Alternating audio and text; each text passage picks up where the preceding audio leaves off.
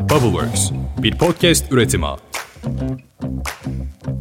Evet arkadaşlar Podcast Pandora'nın kutusuna hoş geldiniz. Sunucunuz Umutlu Umut ben. Bugün iki çok değerli konuğumla birlikteyim. Akçansa'nın İnsan Kaynakları Müdürü sevgili Başak Karasu bizimle beraber. Merhabalar Başak hoş geldin. Merhabalar, hoş bulduk. Bir de Bubbleworks Medya'nın co-hostu Present President diye tanıtabilir miyim seni? nasıl istiyorsan, nasıl uygun görüyorsan. Atakan Babacan bizimle beraber. Zaten sesine aşinasınızdır daha önceki bölümlerden de. Hoş geldin sen de Atakan. Eyvallah. Yeniden birlikte olmak güzel. Pandora'nın kutusu dinleyicileriyle buluştuğumuz için heyecanlıyız. Bir de Başak'ın da eşlik ediyor olması da olayı iyice böyle katlıyor. Evet seninle sesimi paylaşmak çok önceden gelen bir alışkanlık benim için. Teşekkür Aynen. ediyorum tekrar.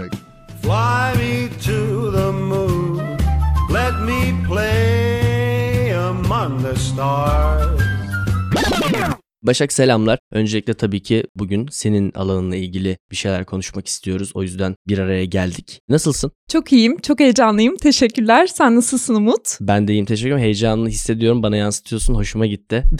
Teşekkür ederim tekrar geldiğin için. İnsan kaynakları dendiği zaman tabii ki yani herkes hemen hemen içinde neler barındırdığını bilebiliyor. Fakat insan kaynakları müdürü birazcık daha niş bir alan. O yüzden senin neler yaptığını, nasıl projeler yönettiğini birazcık dinlemek istiyorum. Tabii ki Akçansa'da çalışıyorum insan kaynakları müdürü olarak. Aslında insan kaynakları alanı bir yeteneğe ulaşmaktan başlıyor ve tüm onun çalışan deneyimi döngüsündeki tüm aşamaları kapsıyor. Yani işe girişten, işten çıkışa kadar olan tüm süreçleri burada düşünebiliriz. Benim daha çok odaklandığım taraf ise yetenek gelişimi, eğitim gelişim, kariyer yönetimi, performans yönetimi olarak tanımlayabilirim. Ve tabii ki nihai hedefimiz çalışanların mutlu, daha verimli, motivasyonu yüksek bir çalışma ortamında devam ederek hem kendilerine bir fayda orada yaratmak hem de şirketin performansına ve tabii ki hedeflerine ulaşmasında öncülük edebilmek. Genel amacımızı bu şekilde özetleyebilirim. Harikulade. O zaman anladığım kadarıyla sen burada birazcık kazan kazandır ilişkisi oluşturuyorsun çalışan ve şirket arasında. Evet çok güzel bir tanımlama oldu. Ben bunu kullanırım bundan sonrasında. Harika teşekkür ederim. Umut'ta da şey var yani bir yandan da Pandora'nın kutusu dinleyicileriyle konuyu uyumlayarak böyle meşleyebilme konusu olduğu için oradan gelen bir uzmanlığı var. Bence de orada kullanılacak şeyler daha da çıkacaktır. Evet şimdi ben çok kurumsal bir insan değilim. O yüzden ben dışarıdan... Çok da hiç e, değilsin. hiç değilim yani. evet.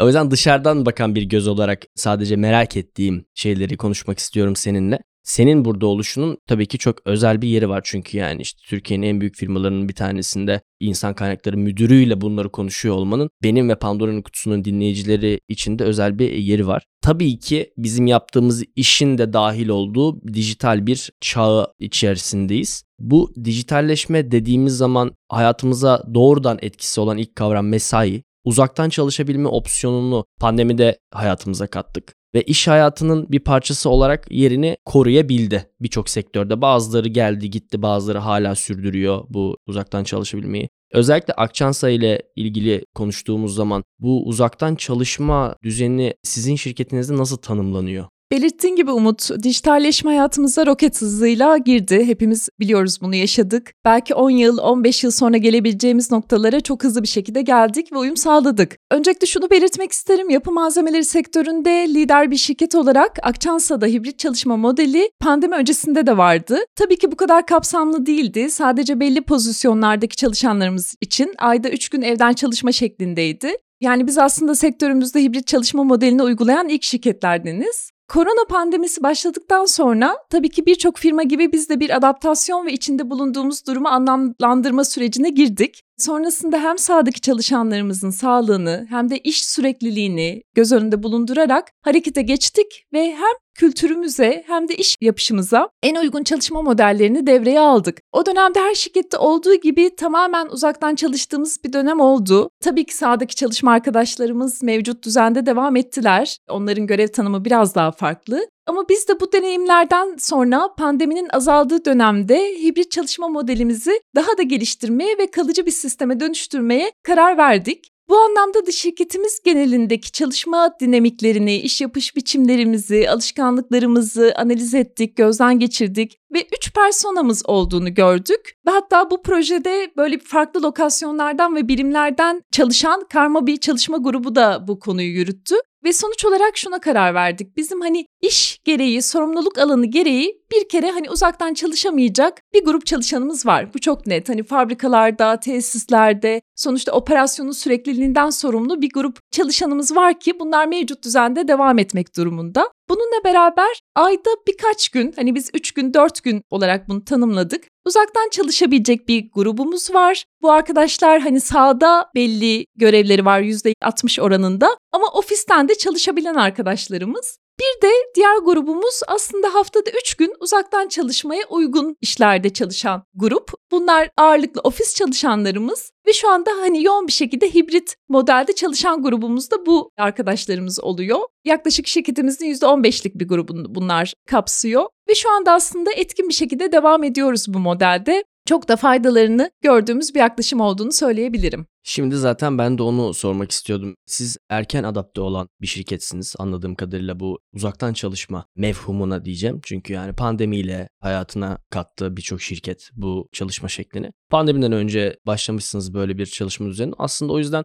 birazcık daha tırnak içinde bu konuda biraz daha tecrübelisiniz. O yüzden belki de yakınen etkilerini en çok takip eden şirketlerden bir tanesi halinde gelmişsiniz uzaktan çalışma durumunun. Sizin kurum içi kültürünüze nasıl bir etkisi oldu bunun olumlu ya da olumsuz? Çünkü mesela bu bahsi geçen model bazı insanlar tarafından çok destekleniyor, çok isteniyor. Bazı insanlar hiç istemiyor. Bazı insanların aslında iş hayatında ofiste var olması onların kişisel olarak sosyalleşebildiği bir yer. Yani iş arkadaşlarıyla beraber olmak istiyorlar fiziksel olarak. Ya da bunu kendi içinde dengeye getirenler var. Sizin şu anda mesela kullandığınız gibi haftanın 2 ya da 3 günü remote çalışıp diğer günler ofis günü olarak ilan edilen böyle bir senaryo ekip işbirliğini ve iletişimini sekteye uğratıyor mu ya da bununla ilgili eğer uğratıyorduysa ne gibi çözümler üretilebildi? Ya bu alandaki problemleri kurumlar ne gibi çözümler sunabiliyor? Siz ne gibi çözümler sundunuz? Uzaktan çalışma modeliyle ilgili en temelde pozitif bir gözlem olarak şunu söyleyebiliriz. Çalışanlara daha esnek bir çalışma düzeni sunuyoruz ve aslında iş özel hayat dengesini daha rahat sağlamalarına destek oluyoruz. Akçansa çok lokasyonlu bir şirket. Burada bizim üç farklı bölgede tesislerimiz var. Hazır beton tesislerimiz yine Türkiye'nin farklı alanlarında var. Bu anlamda teknolojinin imkanlarından yararlanmak aslında iletişimi ve işbirliğini kolaylaştırdı. Biz bunu gördük bu süreçte. Tabii ki fiziksel olarak bir araya gelmek, temas edebilmek çok farklı kazanımlar sağlıyor. Fakat normal koşullarda bir araya gelebilmek için ayları, belki haftaları beklerken şimdi çok daha hızlı bir şekilde online buluşabiliyoruz, işimizi yürütebiliyoruz. Bu bize çok büyük bir kolaylık sağladı. Tabii ki bir dezavantajı var. Her an toplantı yapabiliyor olmak.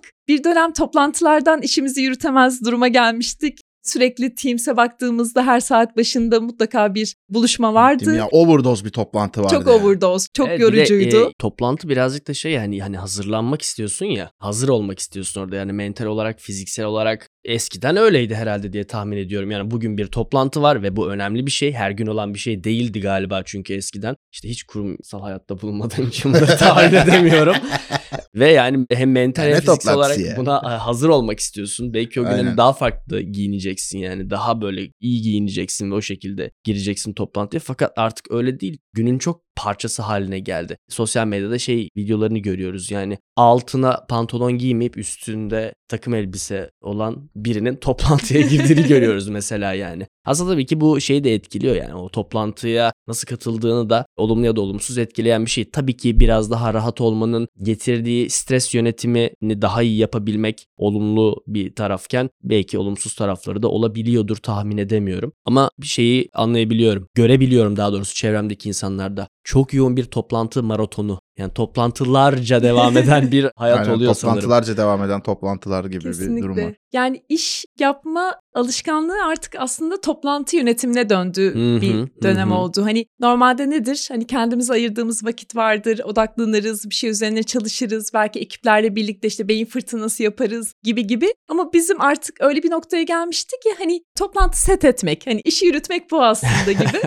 ve gerçekten çok yorucuydu. Hani ekran başında olmak zaten kolay bir şey değil. Yani sürekli bir laptop ya da bilgisayar karşısında olmak. Bir de bunu online bir takım toplantılara işte daha odaklanmanız gereken belki bir şeyleri aktarmanız gereken bir noktaya getirdiğimizde gerçekten yorucu oluyor. Biz bununla ilgili aslında daha çok hani bilinçlendirme ve farkındalık uyandırmak istedik çalışanlarımızda. İşte online çalışma rehberleri yayınladık, eğitimler düzenledik. Hani bunu biraz daha düzene oturtturabilmek için toplantılar nasıl olmalı? Hani hem fiziksel anlamda hem online şekilde bunların tekrardan standartlarını belirledik. Bu bizim için aslında epey bir faydası olduğunu düşünüyorum. Çünkü her konuda olduğu gibi burada da denge çok önemli. Tabii ki fiziksel de bir araya geleceğiz. Hani bu zaten bildiğimiz ve sevdiğimiz bir yöntem ama pandemiyle ve ondan sonrasında değişen dünyada dijital araçları da en doğru şekilde, en dengeli şekilde kullanmak, faydasını almak. Hani olması gerektiği kadar. Batının iyi yönlerini. Evet aynen o şekilde ona çok özen gösterdik. Hani bununla ilgili de bence şu anda iyi bir noktaya geldiğimizi düşünüyorum. Harikulade. Patron biz de remote çalışmaya geçer miyiz ya? Haftanın Tabii, 3 tabii. günü ben evden Tabii, çalışmak niye- istiyorum.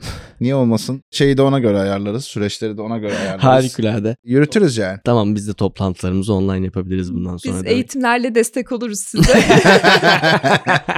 Oradan kontra geldi. Şimdi ben aslında az önce açıkladın zaten onu soracaktım. Remote çalışma modelinin çalışan deneyimi ne, ne, ne gibi bir etkisi oldu ama sen zaten bunu açıklamış oldun yani işte eğitimler verdik bunu dengelemekle ilgili diye. Bu eğitimlerden bir tanesi de Pandora'nın kutusunu yaptı bu dört bölümlük seri haline geldi. Peki şunu da sormak istiyorum. Çalışan deneyimi evet önemli bir kıstas burada. Sen bir İK müdürü olarak bu zaten senin için önem arz eden bir konu. Bir de performansla ilgili, çalışan performansı ile ilgili nasıl bir değerlendirme yapabiliyorsun bu geçtiğimiz belki işte 5-6 senelik süreçle ilgili. Çünkü işte yani remote çalışıldığı zaman bazı farklılıklar olmuş olabilir olumlu ya da olumsuz. Bir bunu soracağım. Buna bir de şunu bağlamak istiyorum. Bu modelle ilgili hangi teknolojik altyapılarla ilgili çalıştınız ya da nasıl bir yaklaşım geliştirildi? Yeni iş modeline evet mesela şeyden bahsettin işte Teams'ten bahsettin. Buna adapte olduk. Birçok şirket de buna adapte oldu. Sizin özellikle kullandığınız, olumlu olduğunu düşündüğün teknolojik altyapılar, programlar neler?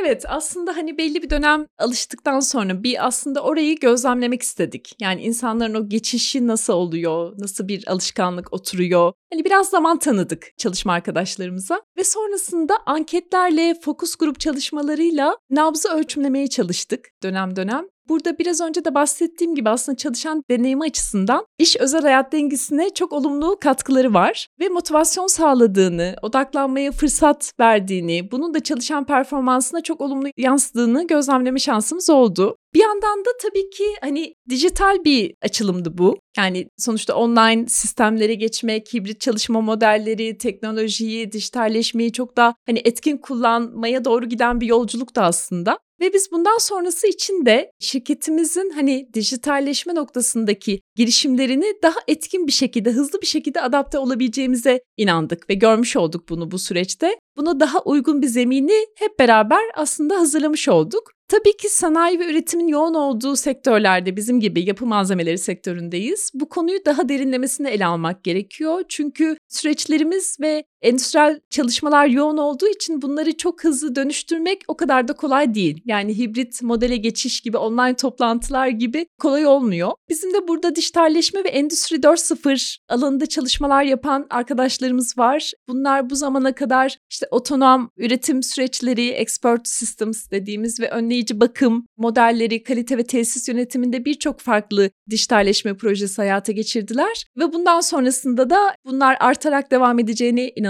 ben de. Fakat tabii ki doğru ortamı ve kültürü buna hazırlamak çok öncelikli konulardan biri burada. Özellikle Çanakkale Fabrika o konuda çok gelişmiş durumda sanıyorum öyle değil mi? Ya ben hani birlikte inovasyon süreci geliştirme fırsatı bulmuş birisi olarak da Akçansay'da orada çok büyük önemli yatırımlar da vardı. Bir yandan belki şöyle bir konu olabilir. Şimdi birincisi bu çocuk niye burada konuşuyor? Yani ben.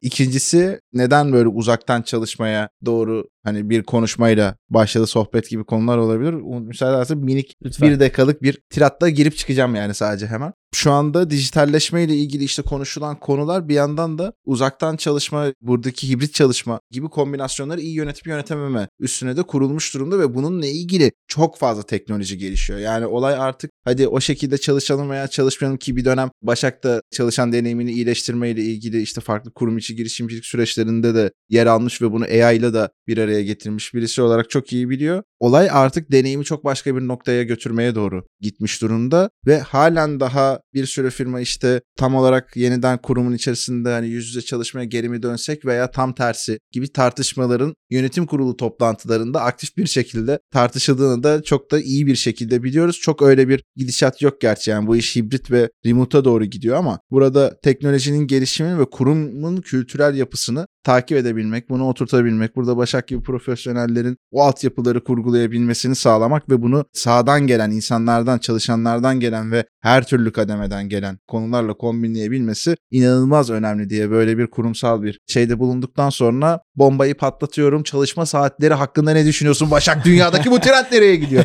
Ya ben çok destekliyorum.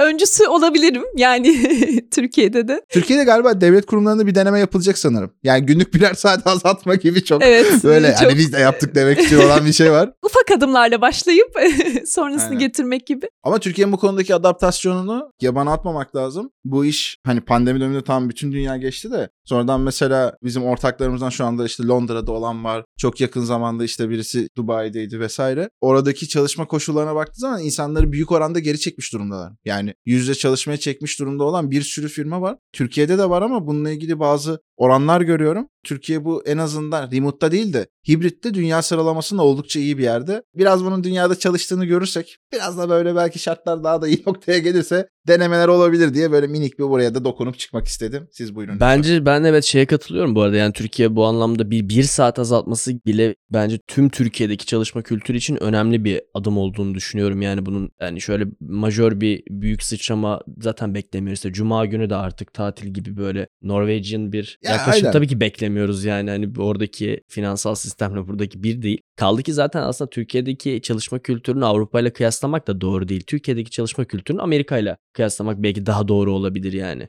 Avrupa ülkelerinden de çok azı en azından bugün için ona müsait. İlerleyen zamanda neler olur görürüz yani ayrı mesele. Evet. Az önce söylediğin şeye tekrar geri dönmek istiyorum. Aslında şimdi uzaktan çalışmak bu dijitalleşmeyle beraber gelen bir adımdı ve bu sonuçta logaritmik bir hızla gelişim dijitalleşme ilerliyor ve farklı çalışma modelleri de hayatımıza gelebilir. Benim henüz öngöremediğim. Öncelikle senin öngördüğün bir model var mı? Aslında birazcık da ipucu vermiş oldun işte. Yanlış anlamadıysam oraya bir geri döneriz belki tekrar üretimde uzaktan kontrol edebilmekle ilgili sanırım bir çalışmaya başlandığından bahsettin. Aslında bu gelecek en azından sizin sektörünüz için gelecek yeni iş modelinin bir öngörüsü ya da altyapı hazırlığı gibi hissettim. Onu birazcık daha konuşmak isterim çünkü yani üretimin sizin sektörünüz çok fiziksel olarak orada bulunmayı gerektiren bir sektör. Üretimin çalışan kapasitesi olarak işte belki fiziksel olarak orada bulunması gereken çalışan kapasitesi olarak birazcık daha düşürülüp uzaktan belki makinalarla kontrol edilebildiği bir sisteme ya da daha fazla bu tarza yakın bir sisteme dönmesi aslında büyük de bir olay.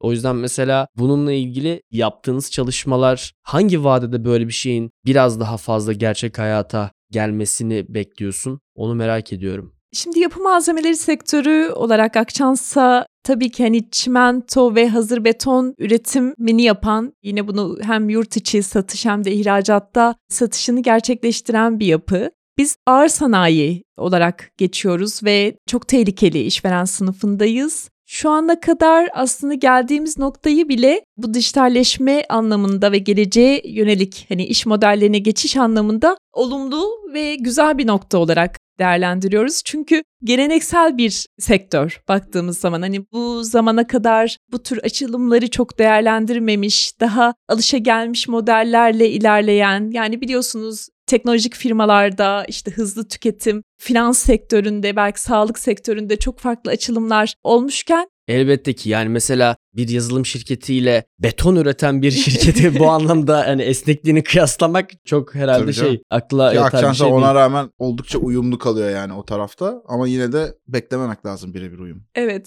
Hani biz şu anda en son strateji evimizi mesela gözden geçirdik. Hani yönetim nezdinde yeniden orada bir bakış açısı sunduk ve bunun en büyük pillarlarından biri dijitalleşme. Hatta inovasyon adında bir kurum içi girişimcilik programımız da var. Onun kapsamında da bu konuları ele alıyoruz. Şu anda mesela oldukça yoğun şekilde yapay zeka alanındaki fırsatlarla ilgili çalışanlarımız çalışıyor. E, Harikulade. Çevik modellerle ve ekipler içerisinde. Burada daha öncesinde yine Sabancı Holding'in yaptığı X-Teams kurum içi o da bir nevi iş modeli geliştirme programı olarak düşünebilirsiniz. Orada da yapı malzemeleri sektöründeki yapay zekanın getirdiği fırsatlar ve özellikle işte üretken yapay zeka tarafında neler oluyor? Bizim sektörümüze bunu nasıl adapte edebiliriz? Nereden başlayabiliriz? Use case'lerin işte konuşulduğu, gündeme getirildiği bir takım çalışmalar oldu. Ben burada çokça yolumuzun olduğunu ve fırsatların olduğunu görebiliyorum. Ama tabii ki bunu hem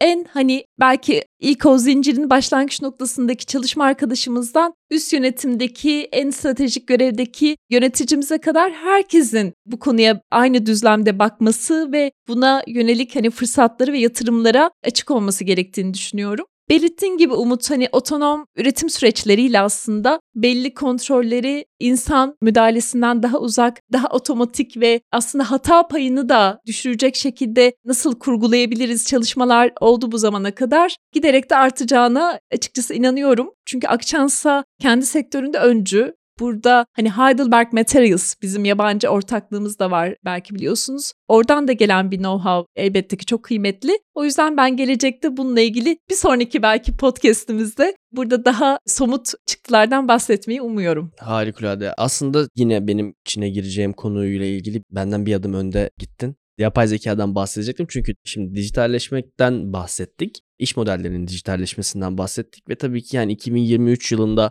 dijitalleşme dediğimiz zaman 2023 yılına damga vuran konu hatta spesifik olmak gerekirse ürün, ChatGPT ve yapay zeka. 2024'te de daha çıktı odaklı şekilde de devam edecek. Yani tüm raporlarda yazıyor bu neredeyse. Tabii ki tabii ki yani 2024 5 6 devam eder diye düşünüyorum ben de. Yıllardır yapay zeka ile ilgili konuşuyoruz. Hayatımızın içine bu kadar dahil olduğu bir noktadayız artık. Yani üretimle ilgili de. Bireysel bazda en azından şimdilik. Yani kurumsal olarak ne noktada olduğunu bilmiyorum. Senin mesela bu konuyla ilgili bir bilgin var mı? Yani kurumsal hayatta yapay zekanın kullanımı ile ilgili şu an ne noktadayız? Hangi vadede nerede olmayı bekliyoruz? Bunu merak ediyorum. Bir de bununla ilgili bir şey daha eklemek istiyorum. Yine ikisine beraber cevap verebilirsin. Özellikle kurum içinde hangi iş kollarında yapay zekanın kendine bir yer edinmesini öngörüyorsun?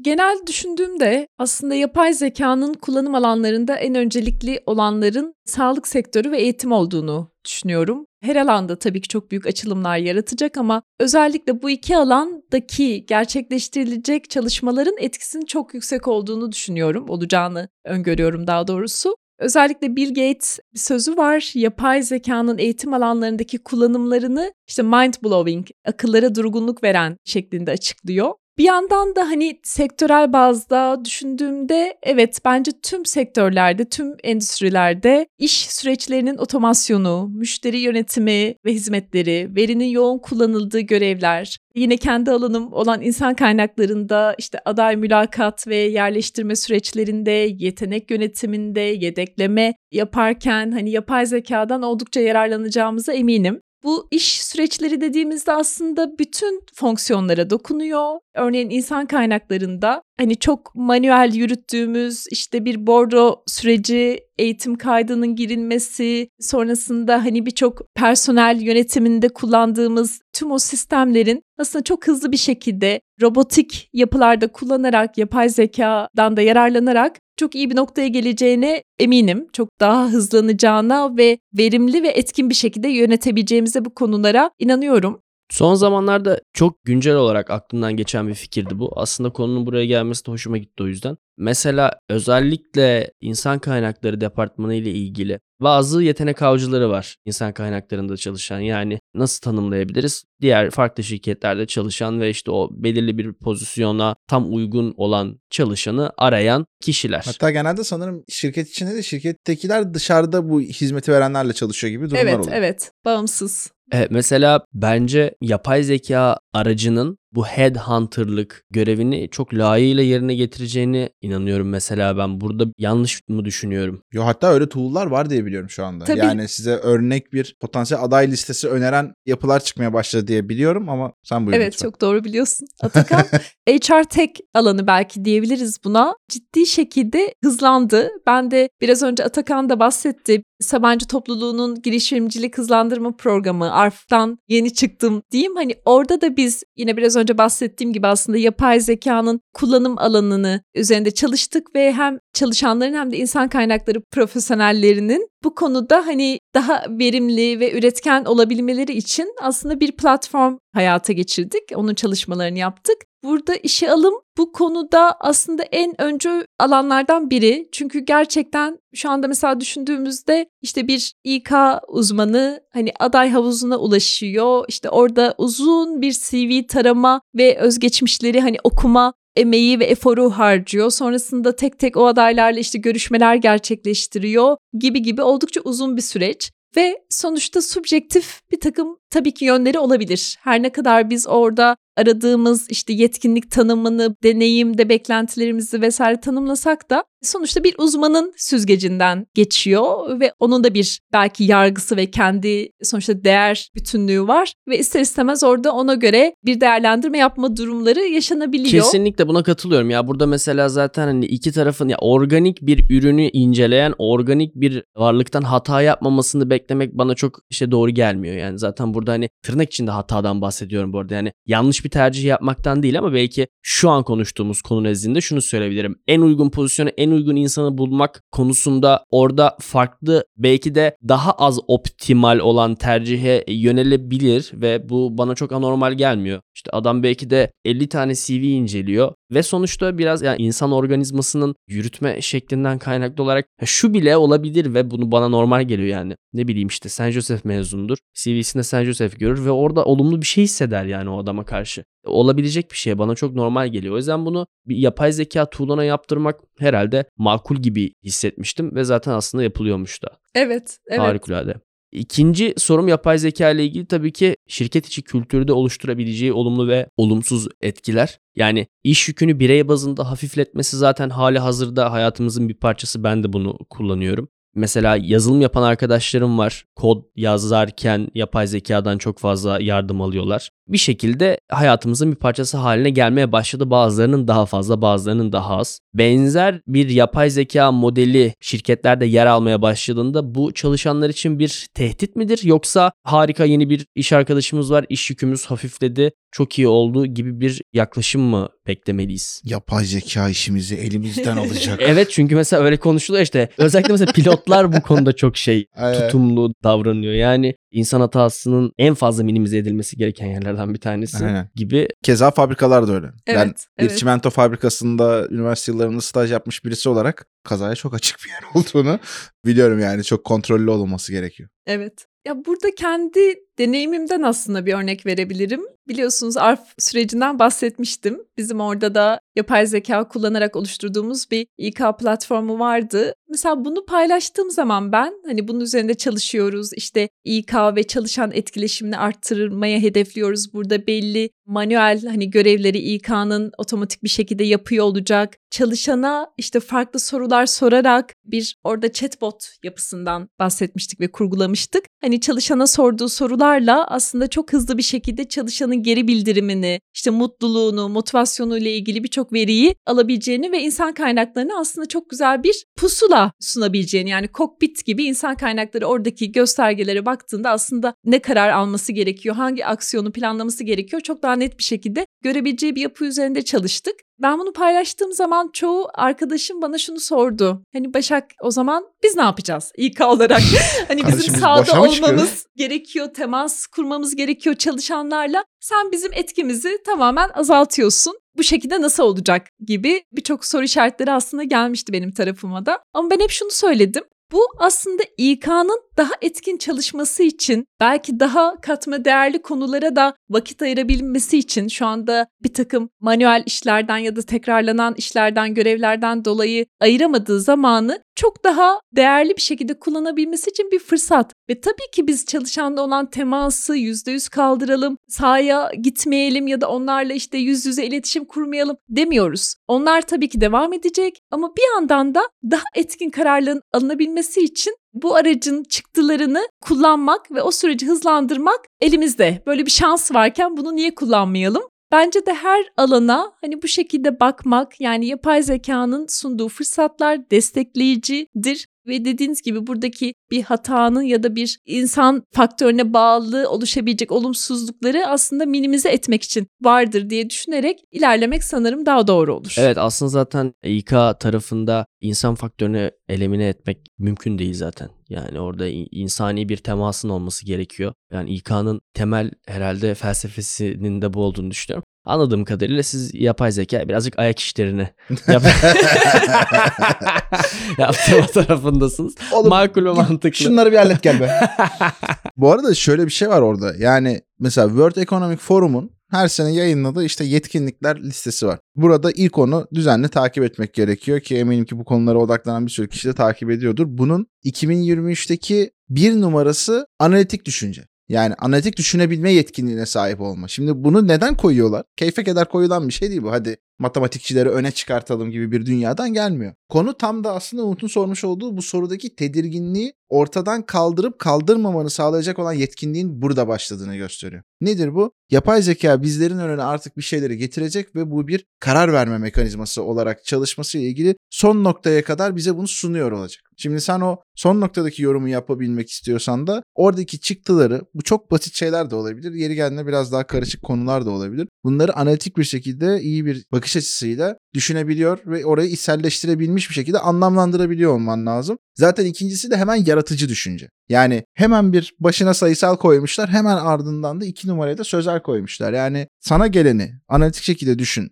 ve değerlendir ve bunu yaratıcı bir şekilde ele al gibi bir konu var. Bunu yapıp yapamama ile ilgili. Evet bunu yapamazsan eleneceksin gibi duruyor Şimdi yani doğru mu anladım? Şunu aslında esas alıyor o zaman anladığım kadarıyla. Yani yapay zeka zaten hayatımızın bir parçası olacak. Oldu yapay, yani E, zaten. Evet. Onu ya kabul iş ediyor. hayatımızın da Aynen. yani işte. Yapay zekanın ürettiği iş çıktıları neden bu çıktığı ürettiğini idrak edebilmek için bir analitik Neden zeka ürettiğini ve nereye götürmek istediğini Hı aslında. ve bu ürettiğinin üzerine koyup yeni bir iş çıkarabilmek için de bir İnsan zekasının yaratıcılığını ön plana çıkar diyor. okey yani o zaman diyor ki Kombinasyon belli aslında. Evet çok makul yani yapay zekayı en verimli kullanacak insan kombinasyonunu arıyor. Evet çok makul ve O kadar.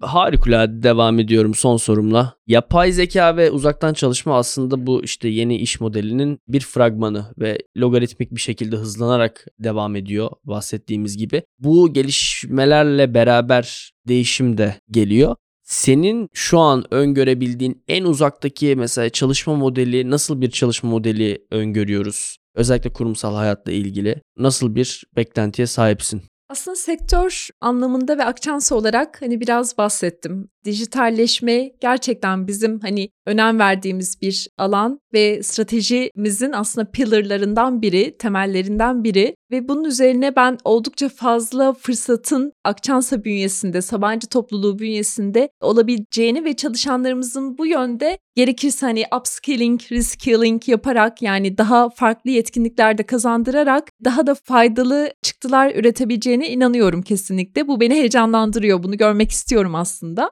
Bir yandan da Başak olarak şunu düşünüyorum. Giderek daha da zorlaşıyor. Kurumsal hayat ve aynı zamanda buradaki beklentiler hiç kolay değil. Kimi zaman önceliklerimizi hani daha doğru ve daha net koyabileceğimiz bir iş hayatı hayal ediyorum aslında. Hani sadece buradaki görevleri ve sorumluluk alanlarımızı bir noktaya getirmek değil ama kendimize de bireysel olarak zaman ayırabilmek, kendimizi üretken kılabilmek, geliştirebilmek, konfor alanlarımızdan çıkabilmek, çünkü hani günün sonunda baktığımız zaman geçiyor hayat, zaman ve çok kısa tatillerde belki yapmak istediklerimizi yapma şansımız oluyor. Ama bir yandan da Hani tabii ki bir beklenti var. İş hayatında yapmak istediklerimiz var. Ama ancak insan kendini de hani bireysel olarak geliştirebildiğinde, kıymetli kılabildiğinde ve mutlu olabildiğinde daha üretken ve daha performansı zaten yüksek olabiliyor. Çevresindekilere de aslında Kesinlikle çarpan etkisiyle o kazanımları aktarma şansı buluyor.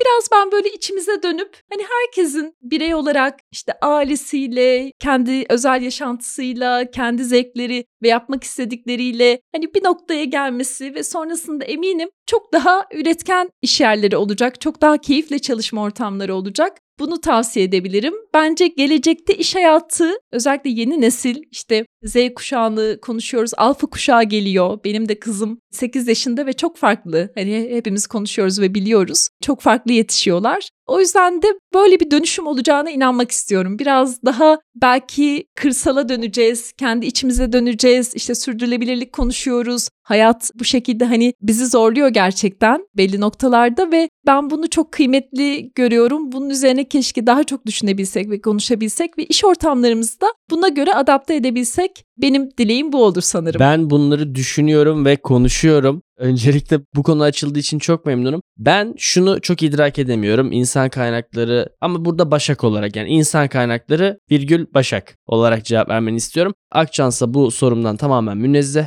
Şunu merak ediyorum. Bazı şirketler remote çalışmaya okey olsalar bile mesela diyorlar ki hayır işte bu şehirde çalışacaksın. Aynı şehirde bulunmak zorundasın. Ben bunun sebebini çok idrak edemiyorum. Bunu ben daha önceki bölümlerimde de birkaç defa konu etmiştim kırsallaşmaktan bahsettin ya çünkü bence de bu insanlara çok iyi gelecek bir şey. İstanbul'da yaşamak artık maddi ve manevi ve bilişsel olarak da çok fazla yükü var insanların üzerinde.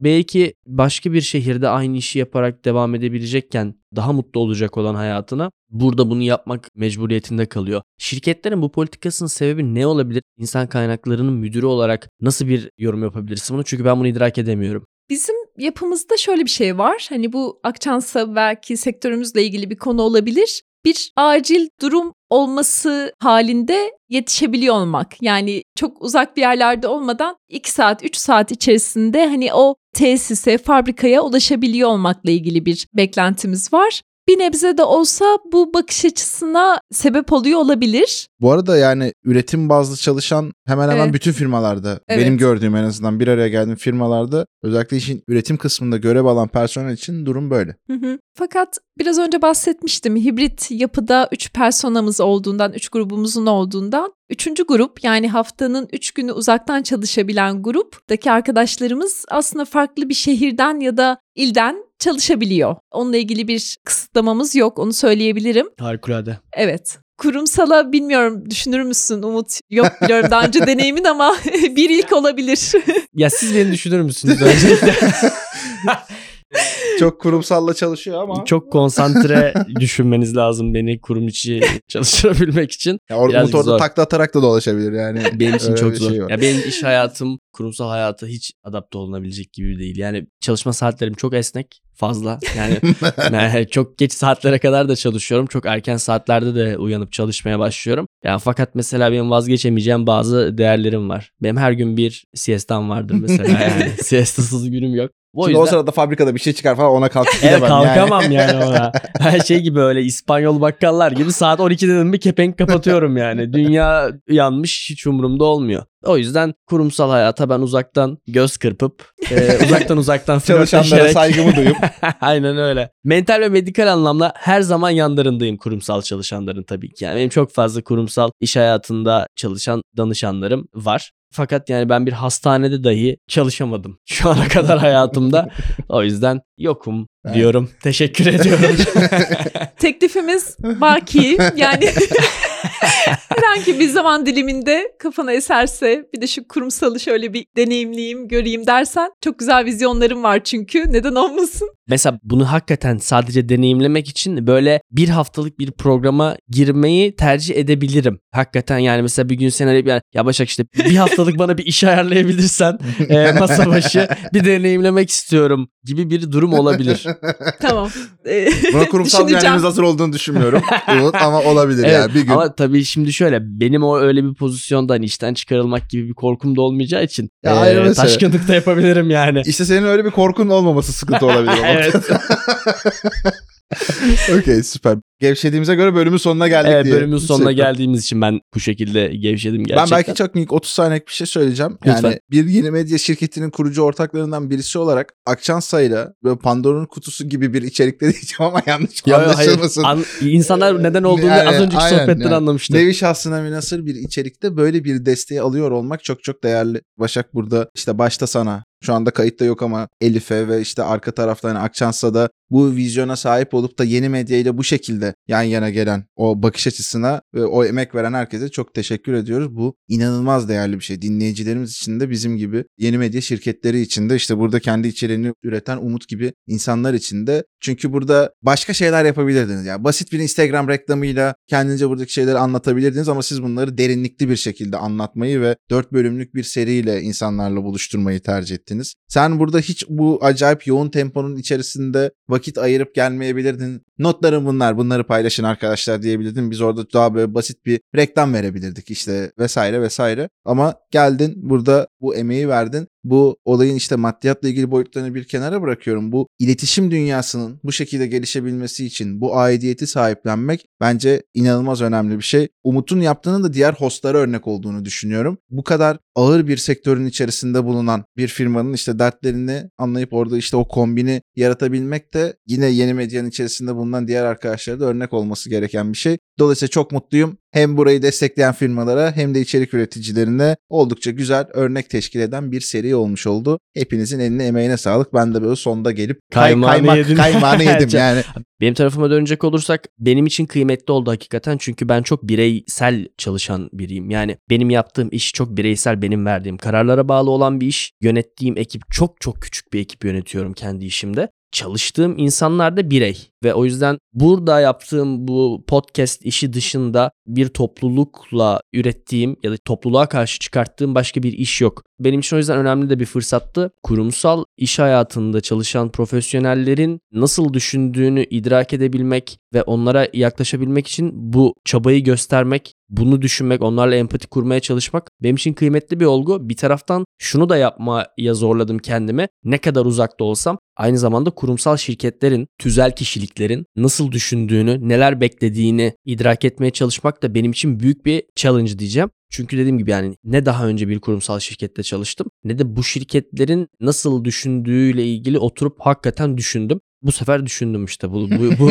bu bölümleri üretirken Evet. "Aa, tamam da bunlar da sonuçta çalışanlarından yani bir beklentileri de var diye düşünmek durumunda kaldım. O yüzden bu benim için birazcık kişisel gelişim anlamında olumlu oldu. Ben kendi adıma teşekkür ediyorum bana bu fırsatı sunduğunuz için. Geldiğin, konuk olduğun ve anlattığın, paylaştığın bilgiler için de sana çok teşekkür ediyorum Başak. Lütfen son sözü sana bırakıyorum. Benim için de çok keyifli oldu. Ben yine pandemiye döneceğiz ama gerçekten o dönemle birlikte biliyorsunuz podcastler daha çok hayatımıza girdi. Ben de keyifle dinliyordum. Hem işe giderken araçta işte bir seyahate gittiğimiz zamanlar kızım çok seviyor. Ona böyle ufak ufak dinlettiğim içerikleri olmuştu. İlk defa hani bu kadar yakın temas kurmak ve bu havanın içerisinde böyle olmak ve konuşmak, katkı sağlamak ilk defa yaşadığım bir şey ve çok keyifli, çok heyecanlı. Umarım ben de iyi bir burada hem dinleyicilerimize katkı sağlayacak, onlara ufuk açacak konulardan bahsetme şansım olmuştur ve aynı şekilde şirketime ben de çok teşekkür ediyorum bunu destekledikleri için. Böyle bir sürecin parçası olmayı onlar da çok severek kabul etti.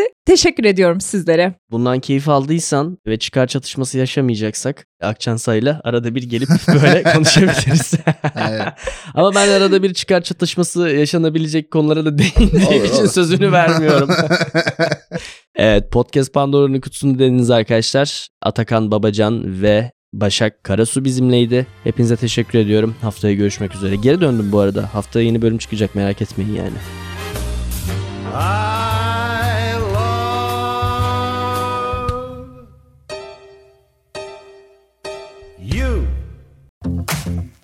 Bubbleworks bir podcast üretimi.